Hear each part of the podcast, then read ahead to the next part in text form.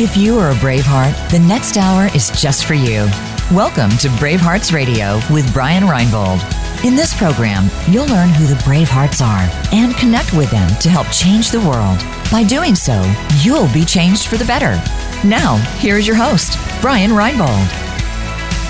And welcome, Bravehearts. You know, I know how difficult it can be to uh, go through your days without purpose, and I know what a great joy it can be to find your purpose and to live it. And here at Bravehearts Radio, we are at our best when we're helping ourselves and helping others find that uh, real voice, that genuine voice within themselves. Um, today, we're going to be talking about reinventing ourselves post-COVID with J D Gershbein. Uh, J D doesn't just have a finger on the pulse of the post-COVID new economy, personal branding. Uh, he is the heartbeat itself. And, um, you know, if you want to access J D, you can you can find his bio on the Bravehearts Radio website, brave hearts radio dot org. Anything from LinkedIn to Instagram, there's a there's a I think there's a dozen ways to connect with J D, and uh, you can find that all on our new uh, brave hearts radio dot org website. Hey, welcome, J D. Good to be back in the Bravehearts fold, Brian. How the heck are you? Uh, never better, and I'm oh. sticking with it. You know, um, uh, you know, about a year ago, I thought uh, my my standard "never better" might be something. Man, I don't know if people want to hear that right now.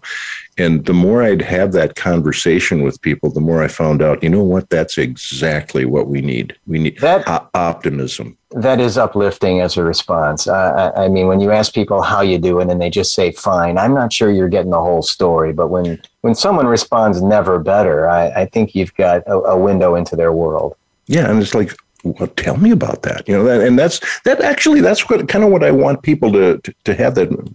Really? Well, how is that? You know, well, it's, it's it never better. And, and I'm sticking with it. And um, the, the, the, one of the things that, uh, yeah, I made a note of uh, before the show, because we were talking about reinventing ourselves post-COVID. And uh, I know you've been you've been really ramping up, or, or you've ramped up for that over the past uh, over the past year, you know.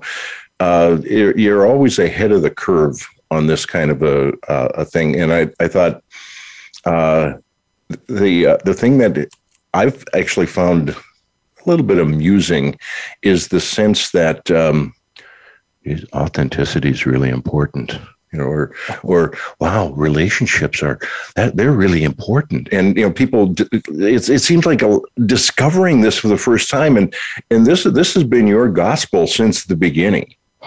It's like it took a global pandemic to really illuminate the fragility of life and force us into these realizations. I, I, I mean, I think back early into the into the pandemic when we were starting to shelter at home and mm-hmm. virtual networking was the way to go. I remember being uh, in a breakout room and someone asked me what my goals were, you know, for the uh, sheltering at home, and you know, mm-hmm. the virtualization of business was was on, and, yeah. and people were starting to learn the joys of, of working at home. And I've always kind of been a, a digital citizen, so I kind of understood uh, uh, how to do that. There was no real adaptation curve for me, but I remember saying that my goal was to just not get freaking sick. Yeah. And I, I look at that now as we uh, as we tape here today, we're we're inching toward a post-COVID nineteen recovery. And I'm speaking mm-hmm. now in terms of the recovery. And this this reinvention that has gone on with most people, myself included, during the pandemic has been continuous. I, I believe in continuous reinvention. I'm I'm literally reinventing myself on the hour, it seems. Mm-hmm. Well, you're so, you're always a student. Yeah, and, and if I'm going to communicate about reinvention and about uh, how we're just kind of creating this so-called best version of ourselves as we go along, then I have to kind of take pages out of my own playbook. But the interesting thing is, Brian, I don't have a playbook. Uh, I'm off mm-hmm. script with pretty much everything these days, and the pandemic has really forced us all to go off script. Yeah, you know, sometimes not having a playbook is uh, it, it's uh, it's just the way it has to be, and, and a lot more fun. You know, the thing that comes to mind is the um, uh, the the in extensive playbooks that say the N F L would have, and the fun of playing a little three on three in the backyard. You know, mm-hmm. you draw out the play on your hand. Say, you go over here, you go over there, you know, and, uh, you know, not, not that it's that, uh, that frivolous, but um, that, that's, that's really the essence of improv, I, I reckon. Well, I used to be a very structured, very regimented guy. Uh, it, speaking to you, to you before the pandemic, as we, uh, when we recorded, I, I would wake up every day. I would have a plan. I would have, there would be a blueprint for my day. Yeah. And I would be organized, and I would prioritize everything I needed to do. And I would always be the guy setting goals daily, weekly, monthly, quarterly, uh, yearly, et cetera. But the pandemic really changed that up for me. Yeah. I, I go off script all the time. Uh, I float my way through the days. I have no idea what's coming next. And sometimes a day is dictated by the first email I read in the morning. Mm-hmm. And I, I feel that sometimes the best plan is is having no plan. And that works for me these yeah. days. So I've been kind of exploring applied improvisation and just maneuvering extemporaneously. You know, that that idea of, you know, whatever the first uh, first thing that, that really lights you up in the morning, uh, that, that's that doesn't really get any better than that, in my opinion. You know, and, and I, I have a saying that uh, it the, the winds of grace are always blowing. It's up to us to raise our sails. There you and, go. And and if if if there's um, uh, you know, if there's anything I've learned, um, well, it, it, many really are many things, but I'd, I'd say the the best thing that I've learned is something I got from uh, uh, Daniel Gutierrez uh, recently, and and he said, um, if your calendar looks like it did a year ago, you haven't learned a thing. Mm-hmm. From this. And and I, I I took that to heart, because my calendar didn't look like it did a year ago. It was a heck of a lot busier. And uh, I, within the past month or so, I've I've taken a lot of the, um, the what I call the stripes out of it, because the you know I use the Google Calendar, and it's got I use different colored things for different mm-hmm. types of things, and and so my my day looks uh, like, oh my gosh, I got this, I got that, I got a half hour, I've got a real interesting project to work on, you know, setting up my new video, for example, and uh, man, I got a I got fifteen minutes blocked for that. It ain't gonna work. Mm-hmm. Well, as digital a guy as I am, since the start of sheltering at home and uh, social distancing, and now that mm-hmm. we're coming out of it, I I used to track my appointments on a uh, on a planner pad with a number two pencil, and I never really yeah. never really got into the phone calendar or the digital calendar, and, mm-hmm. and now I swear by it. I don't make a move without checking Outlook, and yeah. that's where I'm putting everything. I, I we're not going on meetings, or mm-hmm. these. Uh, we, we haven't been. I think we're starting to see here at the at the cusp of, of everything returning to uh, a rebound type phase where, mm-hmm. yeah, we're we're going on meetings. Yeah, uh, yeah. We're, we're back in traffic. Uh, some people are bold enough to take mass transportation downtown. So we're seeing people again. Mm-hmm. And and it's a different mindset uh, from going from a strictly virtual environment into a hybrid milieu, which is where we're at right now. Well, and that, that hybrid includes uh, doing doing a lot of what we're what do what we're doing now, mm-hmm. and and I I reckon that um, you know for many of us it's been something that we found. Oh my gosh, this is efficient, or what I call the tail side of the COVID coin, mm-hmm. the connections and the relationships built over the last year around the world that wouldn't have been made you know otherwise, um, but also the um, being able to get back together. I think there'll be a new appreciation for something that we really had a tendency to take for granted, that human interaction. We're starting to see this a little bit more, especially on LinkedIn, where people are moving their digital adventures into the real world, and they're taking pictures with the people that they've developed these relationships with over the last fourteen months since March twenty twenty. Yeah. And you're going to see a lot more of that. You're going to see LinkedIn coming alive for a lot of people, because we have been confined to the virtual space. LinkedIn and Zoom have become our uh, lifelines in combination. Yeah. And that's how we're keeping connected with uh, the professionals that mean the most in our lives. Um, whether you're an employer trying to keep your team working remotely uh, mm-hmm. and, and engaged, these are huge chores to have everybody aligned with the program and the vision. whether you're an entrepreneur looking to uh, capitalize on all this networking you've done, maneuvering through yeah. communities. I mean, like you, Brian, I've, I've maneuvered through a lot of online communities in the last fourteen months, and I've taken a lot of one-on-one meetings. I've had my day stacked with one-on-one Zooms. Mm-hmm. When you, when you leverage Zoom with LinkedIn, you maintain this sense of connectedness yeah. with, with the world. And then you go out and see these people. It's like, hey, this wouldn't have happened if not for the pandemic. And if yeah. it leads to a business win, uh, a an advance in a career, that's been a blessing inside the curse. Yeah, what I call the tail side of the coin. You know, you got the suffering on one side, and and coins, uh, you know, always have the other side that's uh, that's going to be there. We're going to talk about the uh, the LinkedIn uh, wheelhouse that that you uh, that you have uh, when we come back. We go to break here shortly. Um, remember, you can be a sponsor of Bravehearts Radio for as little as two hundred eighty dollars. And you're not just uh, doing something good for your business or for the people that you serve. You're helping Bravehearts for Kids serve the families that uh, that we serve. bravehearts for kids dot org, making lives better for families of kids with cancer. So stick with us. We will be back on the other side of sixty seconds after these very important messages.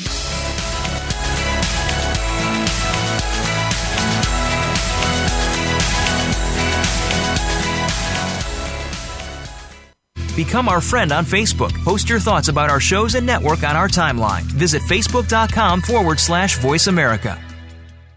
Bravehearts Radio is sponsored by Bravehearts for Kids, a national pediatric cancer charity. Our mission is to provide life-saving hope and inspiration to families facing the pediatric cancer ordeal through outreach, information, and mentoring. Our recently updated Spotlight Hope mobile app puts families in touch with resources to help make their lives better from any location in the U S A. For more information or to help, go to brave hearts for kids dot org. That's brave hearts for kids dot org. As the mission specialist, Brian Reinbold doesn't fly the rockets, but he does help to make sure each mission gets accomplished. Employee engagement is such an important concern for business people today. Brian helps socially conscious businesses reduce expenses, increase profits, and inspire a sense of dedication in the workforce by training mission-building behavior. It's not what Brian does that's most important. It's what people do after he trains them. For more information, contact Brian Reinbold at Mission Specialist at brave hearts radio dot org. Streaming live. The leader in Internet Talk Radio, voice america dot com.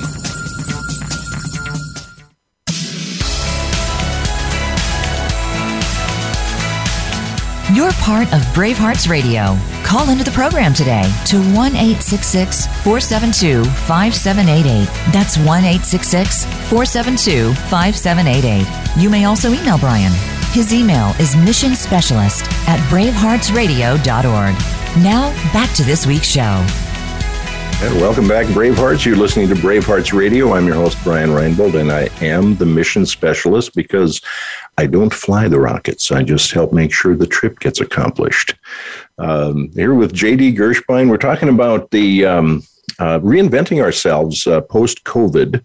And, uh, you know, you, uh, I got... Uh, you've re- you were reinventing yourself all along the way. And so um, I'm reinventing yeah. myself right now. I'm different than I was ten seconds ago. Yeah. I, you know, I always get I always get a kick out of the idea of, hey, you want to see a picture of when I was younger? It's like, how could it be otherwise? You know, that's true. So, see a picture of me when I'm older. You know, it's like, that'd be a trick, you know. So um, and uh, you're coming from the Owl's Nest, I see. And, uh, yes. you know, the um, uh, connect with J D on uh, at uh, owlish communication dot com. That would be the name of the company I have run since two thousand six, which is focused on the LinkedIn space. Yeah, that's LinkedIn. The sandbox I have played in. Yeah, LinkedIn is your wheelhouse, I guess. I, you know, and I know you're you're a Cubs fan, and, and you know, for those of those of us who are baseball fans, wheelhouse is one of those things that they say that's the one you hit the home runs out of. So that's uh, exactly right. LinkedIn is your wheelhouse.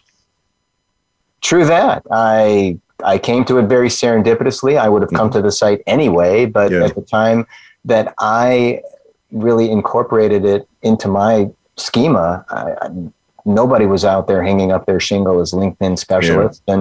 And nobody was outsourcing me for the work I do today. And a lot of things had to happen for me to even have a career. And fortunately, they did, Brian. Mm-hmm. And a lot of them are things you did, you know, connecting with people. And I'd, I, I'd, I'd use the connection that you make as an example all the time. The, when, it, when we first connected on LinkedIn, um, I I recognized you. I I knew you just because it's like, I think I know this guy. So I reached out and, and I said, uh, would you like to connect? And you wrote back and you connected and you said, uh, would you like to have a phone conversation? And I, I used that uh, as an example of, my God, what a what a great idea, you know, and so so, so simple, but so basic and so so much a part of, of what you do and really who you are. Well, why else would we connect on a site like LinkedIn? It's a social networking site dedicated to business and, and relationships, conversation. I, I mean, why connect? Why why build a network of business professionals if there's no purpose or reason behind it? I, I just never yeah. figured that out. I yeah. and I don't know why people are content to just have an invitation accepted and then go dark. And we're not supposed to live in each other's directories. We're supposed to get out there and find out what's behind the connection. Can yeah. can this be advanced into something that creates good for all parties?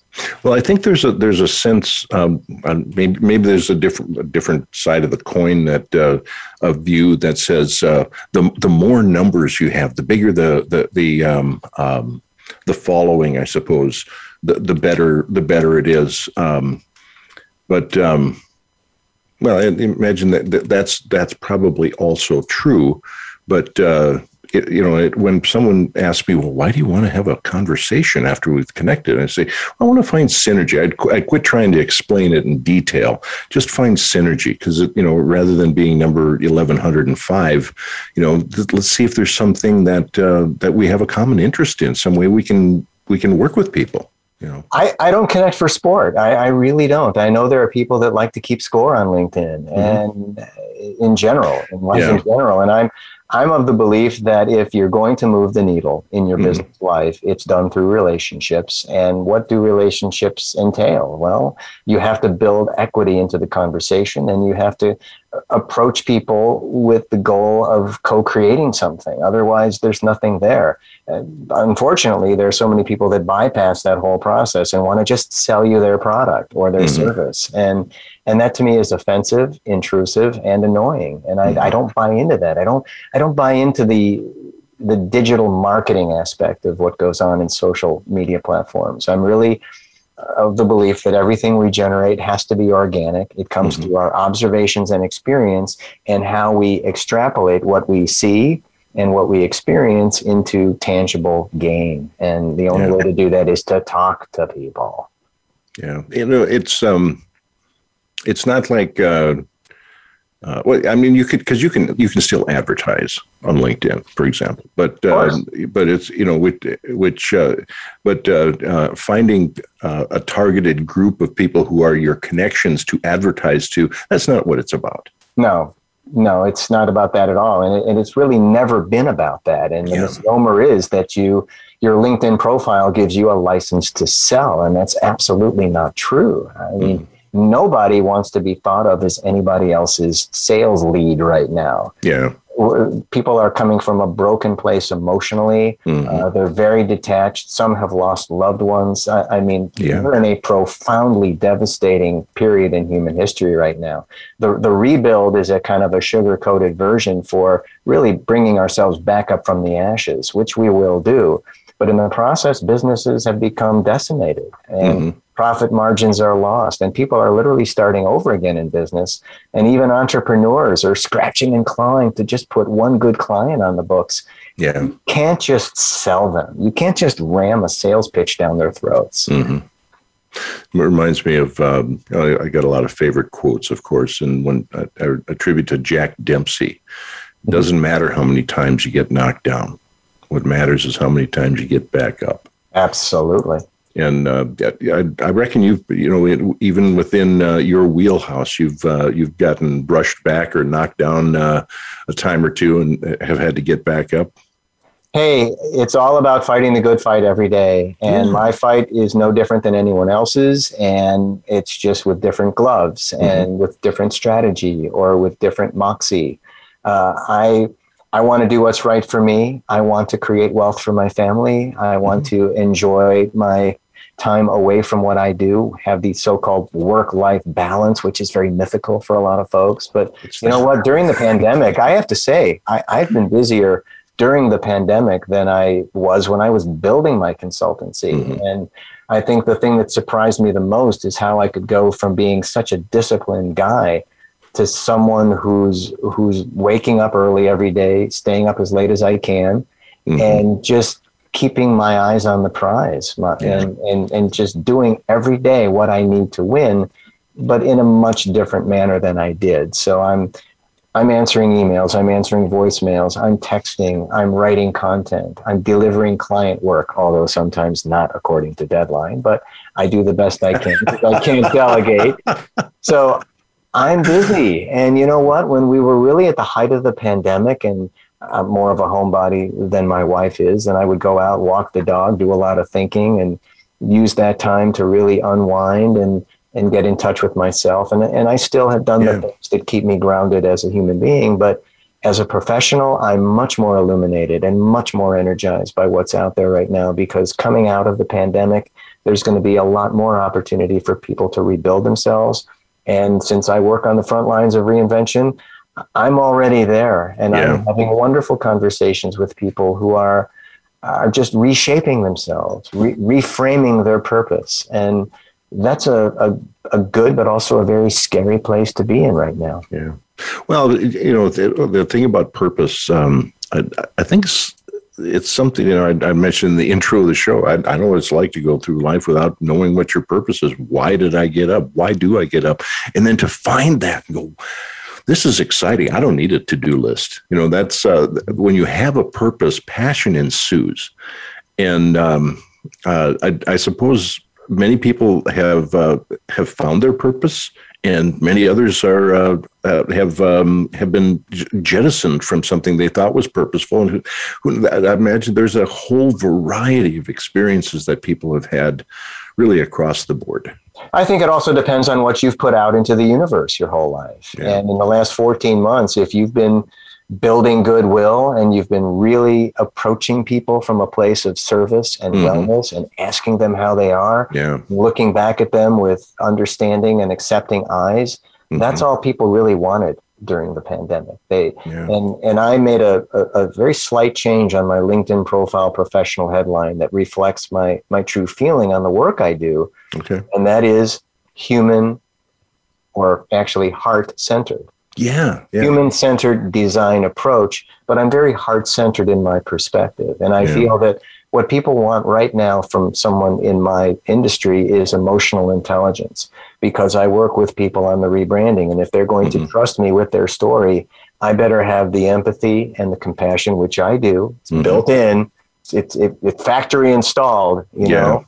And it, it's something that now through uh, a global pandemic, through COVID times, I've really seen, and I, I've really, uh, I, I've really up-leveled, which was my word for twenty twenty-one. If I was going to say up-level is my word, I better show it. I better walk yeah. my talk. Well, and you know, I I, uh, I joined the joined the uh, your parade. Uh, and in up-leveling last year, and up-leveled my uh, my profile. And thank you very much for uh, for the, the service and the way that you did that, which was uh, the process that you that you use in uh, in in up-leveling my profile. If you want to go see um, what it looks like, it's uh, Brian Reinbold on on LinkedIn. Mm-hmm. And I've had uh, I've had some really terrific comments about that. In fact, I heard, uh, Scott Mason, who was on the show last week, uh, one of the first things he told me is, uh, man, you, you've got a really well-written profile.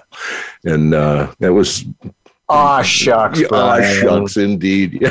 I'm blushing for criminy sakes. You know, I'm I'm trying to keep myself a secret out there, you know? That's right, yep, yep. Yeah. And uh, yep, yeah. you just, uh, you can find uh, all the J D's contact information on uh, brave hearts radio dot org, uh, or you can uh, uh, just uh, owlish communications dot com, isn't it? Uh, you know, the interesting thing is, and that's another piece of the reinvention for me, I is... how I've matured along with the craft, because mm-hmm. when I started with LinkedIn, nobody again was ringing my phone and asking me how much I charged to write a LinkedIn profile. Mm-hmm. LinkedIn had to grow.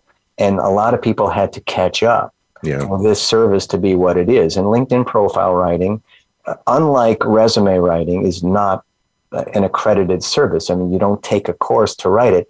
There mm-hmm. are as many takes out there on how to fashion a LinkedIn profile as there are LinkedIn profile writers who have hung up their shingles and are out there uh, saturating the marketplace. And the service of LinkedIn profile writing has, like anything else in business, become very commoditized. Oh, yeah. And if I'm going to be out there as a personal brand strategist, yeah. I've had to take pages from my own playbook and say, I'm going to write profiles this way. I think this is the style. This is the formatting. Mm-hmm. This is the vibe that I want to communicate on behalf of my clients that positions them for the wins that they want. Kind of the method. That is, that is, in fact, what has happened. I've kind of reinvented my methodology, which was yeah. proprietary, but I'm doing it in a much more emotionally intelligent way now. Standing. Well, we're going to break here again. And uh, remember, you can support Brave Hearts for Kids uh, for and, and Brave Hearts Radio for as little as two hundred eighty dollars a week. Be a sponsor of the show. And... Um, stick with us. We'll be back on the other side of sixty seconds after these very important messages.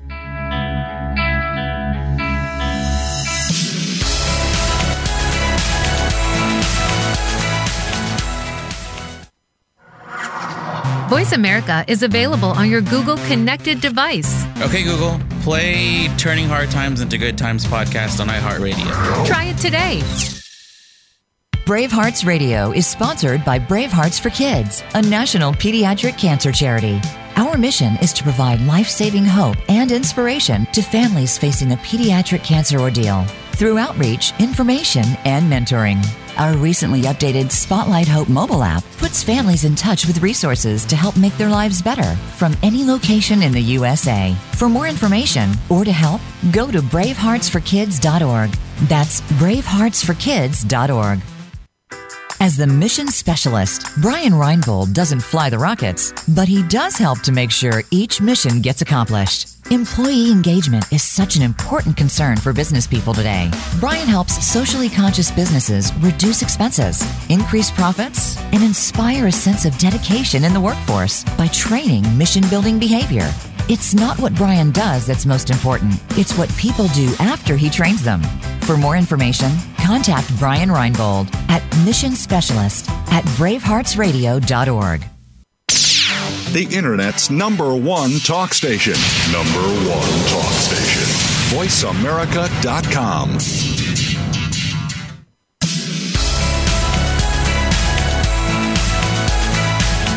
You're part of Brave Hearts Radio. Call into the program today to one eight six six, four seven two, five seven eight eight. That's one eight six six, four seven two, five seven eight eight.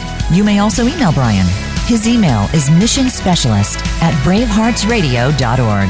Now, back to this week's show. And welcome back, Brave Hearts. You're listening to Brave Hearts Radio. We broadcast live on Voice America's flagship variety channel, and all of the shows, all ninety shows now, are available on demand twenty-four seven on your favorite podcast service. Uh, coming into the third segment, I always like to say something about the National Day Calendar. national day calendar dot com, uh, one of the great sponsors of the Brave Hearts for Kids Pediatric Cancer Charity. Uh, in, one of the things they do is uh, the, the uh, April twenty-eighth is National Brave Hearts Day. And uh, that was the promotion they did for us on National Brave Hearts Day this year. Was absolutely wonderful. Um, April twenty-eighth, uh, uh, today is Cherry Cobbler Day and uh, Walnut Day, among other things. And uh, did you know that walnut shells uh, can be used to clean jet engines? Uh, I heard it on the National Day Calendar Daily Podcast today. So uh, welcome back, J D Gershbein. Uh, we're talking about uh, reinventing ourselves and um, uh, post-COVID. And uh, it, you know, it, it seems to me I've I've seen you, uh, you know, you know, like surfing ahead of the wave here, uh, you know, ever since I've known you. And and you've been um, you, you've been you've been leading with, uh, you know, full day uh, networking events and uh, New Year's networking. You you really have a a great uh, knack for putting things together and getting people involved and making the connections. And one of the things that I remember from uh, reading Malcolm Gladwell was um, when he describes the in the tipping point something somebody called the connector, someone who makes connectors for the sheer joy of it. And I related to that. I thought, oh my God, that's me. And I I see uh, I see you and and uh, you know. Some of the people that I've met through you, like Frank Agin and and uh, Steve Rowell. Stephen Rowell. Stephen Rowell. Yeah, Stephen. Yeah. And oh my God, this, these guys are these guys are at in, in the pro leagues, and uh, man, you're like the Vince Lombardi. Is that a good thing to say? Uh, you're you're at the top of the well, game. Well, more like yeah. the George Halas. George Halas, yeah, or yeah. or Paul you Brown. You know, as as a the, as a Chicago classes, Bears yeah. fan, you don't want to throw Green Bay Packers. I suppose not. There. Yeah. You know, when you lead from empathy, everything else follows. Mm-hmm. And and that's what I do. I fancy myself a connector. And I think there's something very positive about the connector brand and bringing people together. And I do that through my events. So I'm, I'm a producer. I, I have a facilitative leadership style. So my goal is to get people in a in a virtual room, see what happens. Uh, but I also did live events coming into uh pandemic times. And mm-hmm. I like the idea of uh, of assuming a connector role for folks through my events, my happenings. I call them productions, really, and okay. um, or, or my learning experiences. So whether I'm throwing education at folks or I'm doing it in more of an entertaining fashion, uh, I had a, a talk show, a live talk show in front of a, a studio audience ready to launch prior to COVID. And I had to scrap that. I even had a set. I had a branded set with a mid-century setting that I was doing uh, live here in Chicago. So I'm I'm kind of like like everyone else, uh, pivoting. And my pivots are pivots within pivots and mm-hmm. micro pivots and all of that. And and now I'm just kind of moving the way I feel is right for me and my connecting, my networking, uh, my relationship development is largely an extension of who I am, and yeah. that is authenticity. What you get with me is what you see. Yeah, you know, and that that that that um, I suppose it's a uh, almost like it's a new concept. Authenticity, authenticity. That's good. And it's like it. That's always been so important, and um, I that I I think that's why you've been so successful, because people get you that way. Who else can I be? Who would have thought that authenticity would be a coachable skill? I mean, we, we heard about it prior to COVID, but at yeah. the same time, it's really become an all-star word. It's, I mean, it's it's right mm-hmm. up there as one of the more overused uh, terms out there. It but is, yeah. It's a quality of leadership that carries the day. I think people want that right now. They want authentic leaders. They want authentic service providers. They want authentic salespeople. Uh, they want authentic first-degree connections. They want authentic humans. I mean, mm-hmm. it's a it's a trickle-down effect that we're just kind of coming into. I, I'm not quite sure that we we understood authenticity as kids. I think we really had to kind of grow up and get some experience under our belt before we realized: are we operating under our own authenticity, or are yeah. we are we contriving ourselves? Are we uh, chameleonic? Are, are we uh, adapting to just fit the situation we're in? Yeah, well, you know, we grow into uh, the capability to be authentic, I suppose. And it reminds me of uh, something I remember Earl Nightingale said, mm-hmm. is that th- the problem is not that young people are following the leader. The follow- they're, they're following the follower. Mm-hmm. And um, and that's that is not authentic. Um, it's, um, you know, authenticity take, is, takes chances. And it's very closely aligned with storytelling. And we're under great pressure right now to be storytellers. Mm-hmm. And it's hard to tell stories. And not everyone's cut out to tell stories. But that is a coachable skill. And you know, you know what's great about uh, authenticity and storytelling? I don't think it's, a, I think it's Abraham Lincoln quote. You know, and it said, uh, uh, "No man has a good enough memory to be a successful liar." So when you when you tell your authentic story, when you you know you do that, it involves vulnerability, and uh, and that that's been something that's been difficult for a lot of us. Uh, but that is that's part of authenticity. The easiest thing in the world to do is tell the truth. And if you can do that, you can make good eye contact with people. you can inject a little personality into your parlance, you're authentic. I, I and and you know what? It, it's a little difficult sometimes to peel that off, because when I was mm-hmm. early into my LinkedIn career, my focus was putting less of my personality out there as the content. The content had to take priority because I was teaching people something. Yeah. There was a lot of curiosity and a lot of intrigue about LinkedIn when I started turning the corner as a speaker. Mm-hmm. And my audience, I felt, was not that interested in my story as they were about learning something that would help them move the mountain in business. So mm-hmm. I had to kind of be that stereotypical smartest guy in the room. I was there to teach people and not to do shtick or material. Yeah. But as I moved forward in the space and as I got more comfortable and confident doing what, what I was doing, it all started to just ring right out of me. I started to inject more of myself into my talks. I started to crack open the window of my world so people could see the insanity that was me. and and that's what started to sell the concept, because mm. here I was. I wasn't just some commodity or some bandwagon jumper. I was, yeah. I was really trying very hard to get people to see through the veneer of what social networks were and how they could acculturate into it and feel a part of the society that was playing out before them. Most people are detached, Brian. They can't visualize themselves operating in the online world. And that's a huge leap for some people.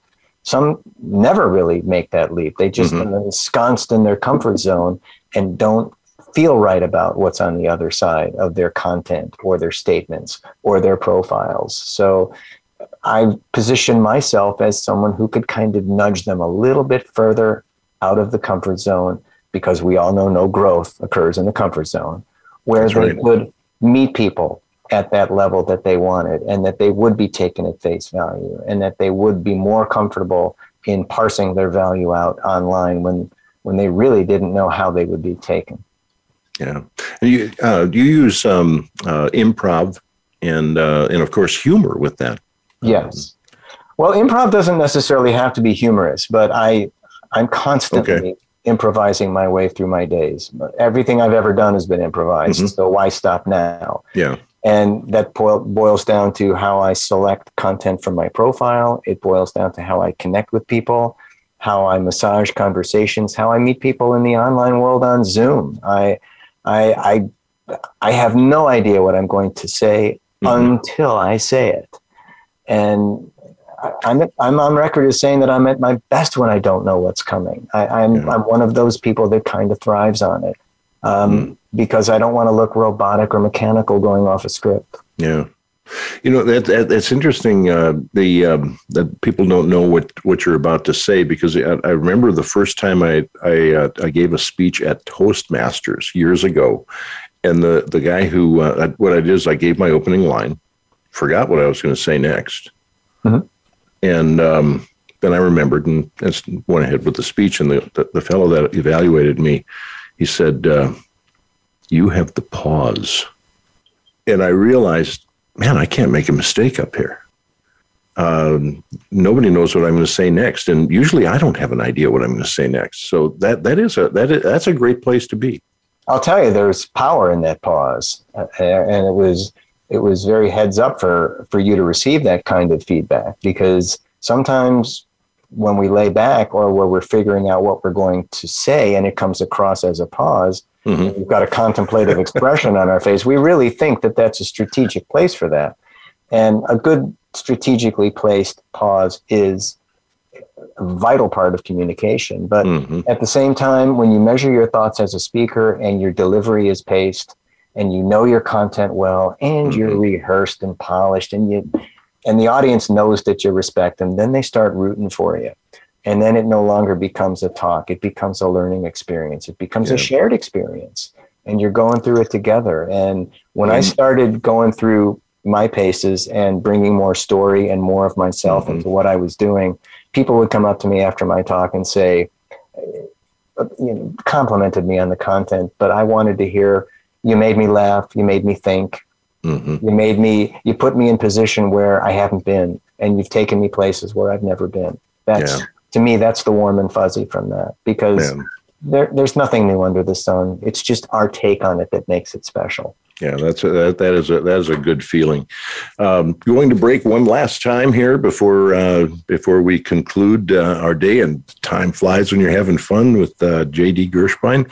Um, remember, you can support Bravehearts for Kids and Bravehearts Radio uh, for as little as two hundred eighty dollars a week, and be a sponsor of our show. Um, not just good for your business, not just good for the people you serve. It really helps the kids suffering from cancer and the families uh, of those kids. So uh, stick with us. We will be back after these very important messages.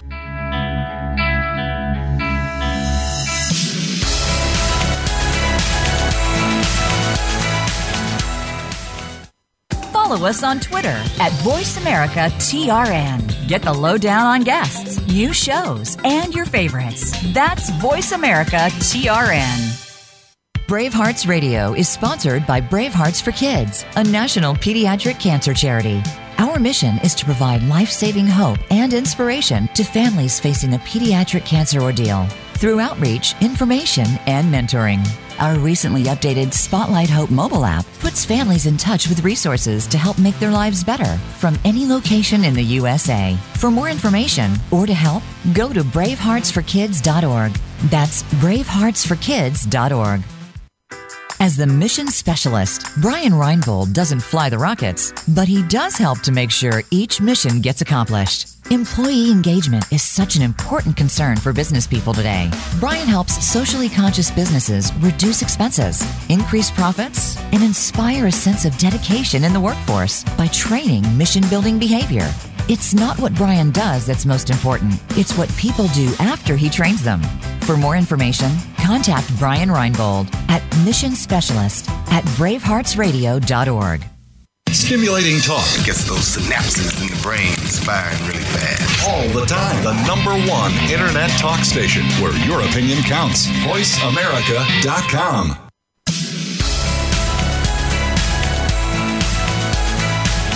You're part of Bravehearts Radio. Call into the program today to one eight six six, four seven two, five seven eight eight. That's one eight six six, four seven two, five seven eight eight. You may also email Brian. His email is missionspecialist at brave hearts radio dot org. Now, back to this week's show. And welcome back, Bravehearts. You're listening to Bravehearts Radio. I'm your host, Brian Reinbold, and I am the mission specialist because it's your parade. I just help make sure you're in it.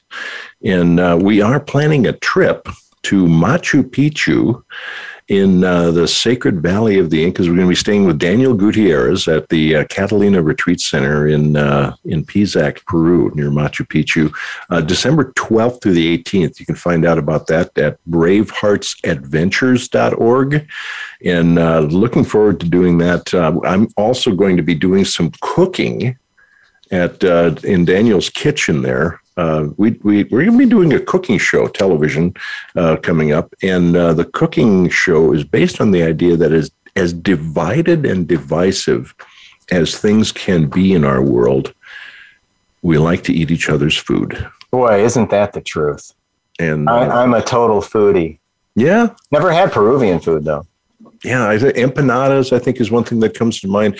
We did something, um, there was a, a, a Navidad Uh, uh, event that we went to a few years ago. And I have to look up some details on that because we connected with some people that uh, put on an event here in, uh, well, in, in Chicagoland. I'm, you know, in, in Rockford now, which I've been told is not part of Chicagoland. We're our own land. So, uh, but uh, J D Gershbein, you are from Chicagoland, and uh, um bring uh, all of the, the, the good things of the North Side, uh, the the Cubs, the Bears. Uh, you know, you got got a lot of a lot of good things about Chicago, and love the uh, love the area, love love the people in this area. Um, and you know what, um, my wife tells me, you would you would just fall in love with whoever the people were, no matter where you were. And I thought, yeah, maybe that's true.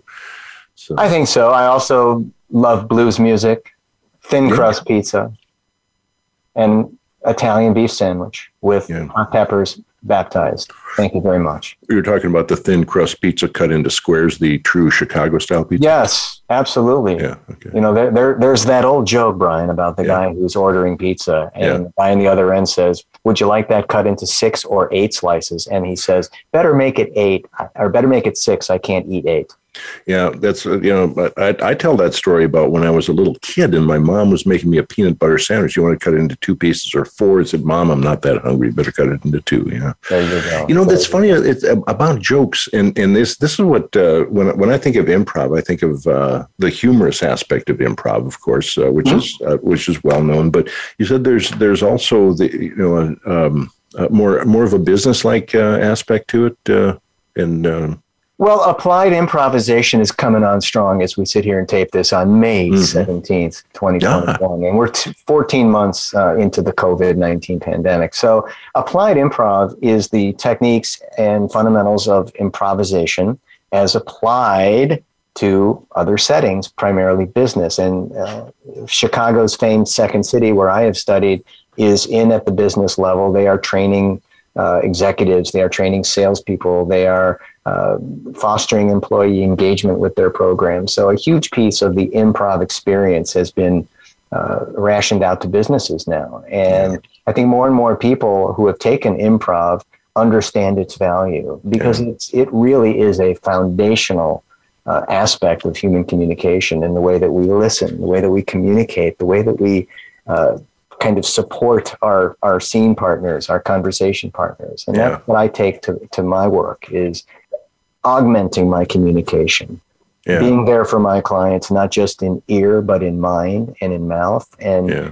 and understanding the role that not being prepared has in in doing business with folks.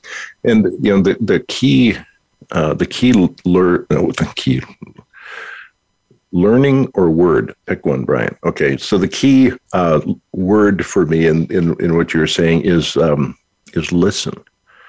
And yes. when, when you're describing uh, improv in a business situation, it reminds me of when I was a sales manager, or when I was in in in, in the in the field in sales, and um, you know, what's the objection? Well, you have to you have to improv sometimes.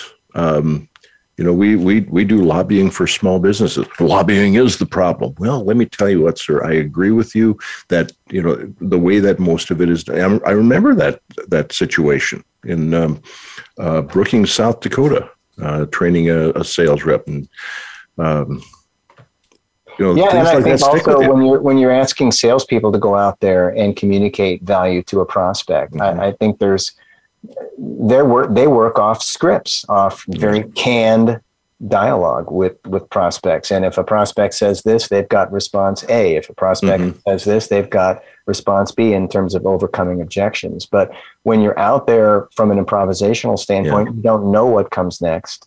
Uh, you have to literally move on the fly, on yeah. on the hoof, and wing it. And I Think love all of yeah. that. I love all of that, because that's how you find your influence. Yeah. You can't find your influence in a very structured way. You, you've got to kind of, again, you've got to fight your way. You've got to battle through these conversations. And think on your feet. It's very, it's very hard to come down on ourselves when we mm-hmm. when we don't get the sale, or or can't get the interview, or yeah. don't get the connection at this point. So, getting better. There's always this curve, and mm-hmm. some curves are steep, others not, but improv, it's fascinating to me. Uh, it, it involves creativity. It involves ingenuity. It involves serendipity. It involves some strategy, but, mm-hmm. but really it's just more of positioning yourself to be aligned with a scene partner, putting your partner in position to win, and keeping the conversation going. It's all about extending conversations. Very popular phrase used in the Second City world is being present in the moment, which mm, comes from yeah. listening and knowing when to deliver your next line, and not necessarily going for the laugh, but just continuing the scene. Yeah, I remember doing some improv in a in a, in a, um, a, a training of some kind, and and um, we uh, uh, we we did a yes and.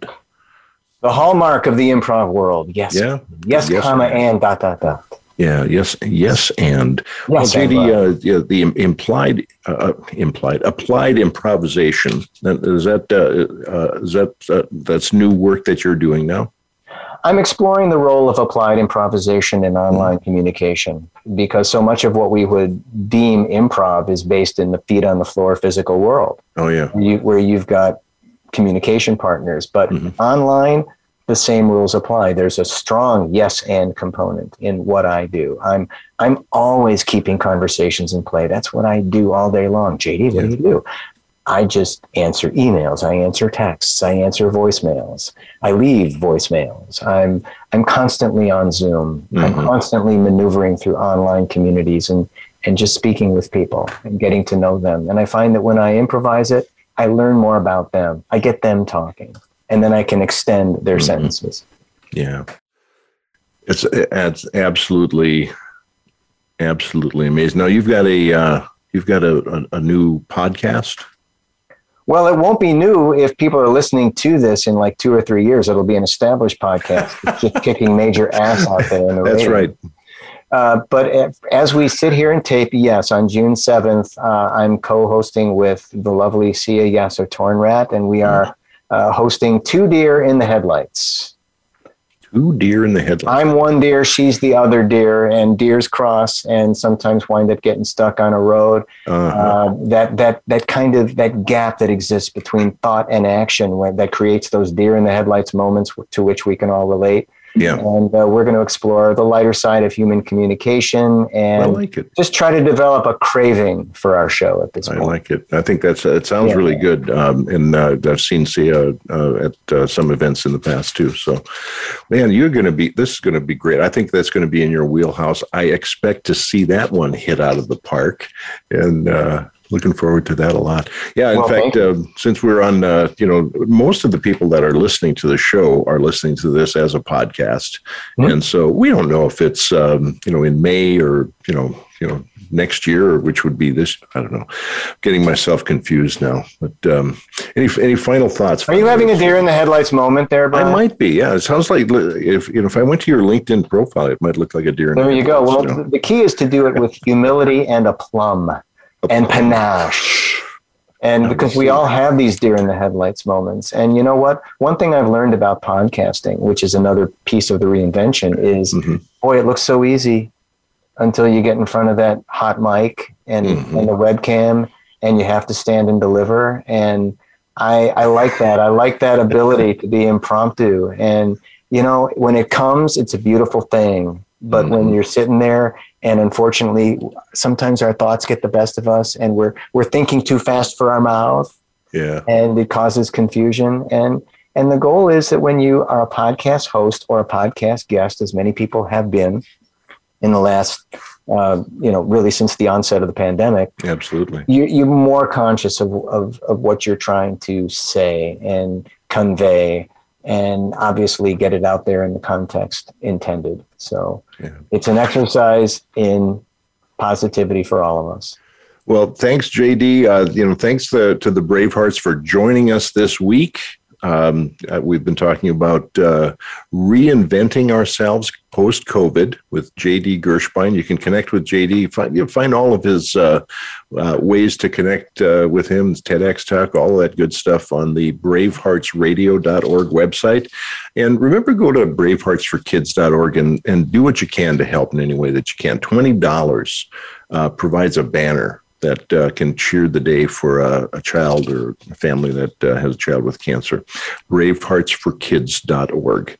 And please plan to join us every Monday at three o'clock uh, Central Time, or anytime you like, twenty-four seven on your favorite podcast service for Bravehearts Radio. Next week, we'll have as our guests Patricia and Craig Neal, authors of The Art of Convening and founders of the Center for Purposeful Leadership in Minneapolis. Uh, we're talking about uh, purpose and the social enterprise. That'll be that'll be fun. You won't want to miss that. Remember that doing good anywhere does good everywhere. And we'll see you next week. Until then, be well and stay well.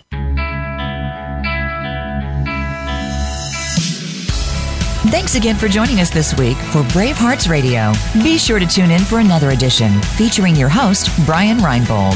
The show can be heard every Monday at one p.m. Pacific Time and four p.m. Eastern Time on the Voice America Variety Channel. We'll talk again next time.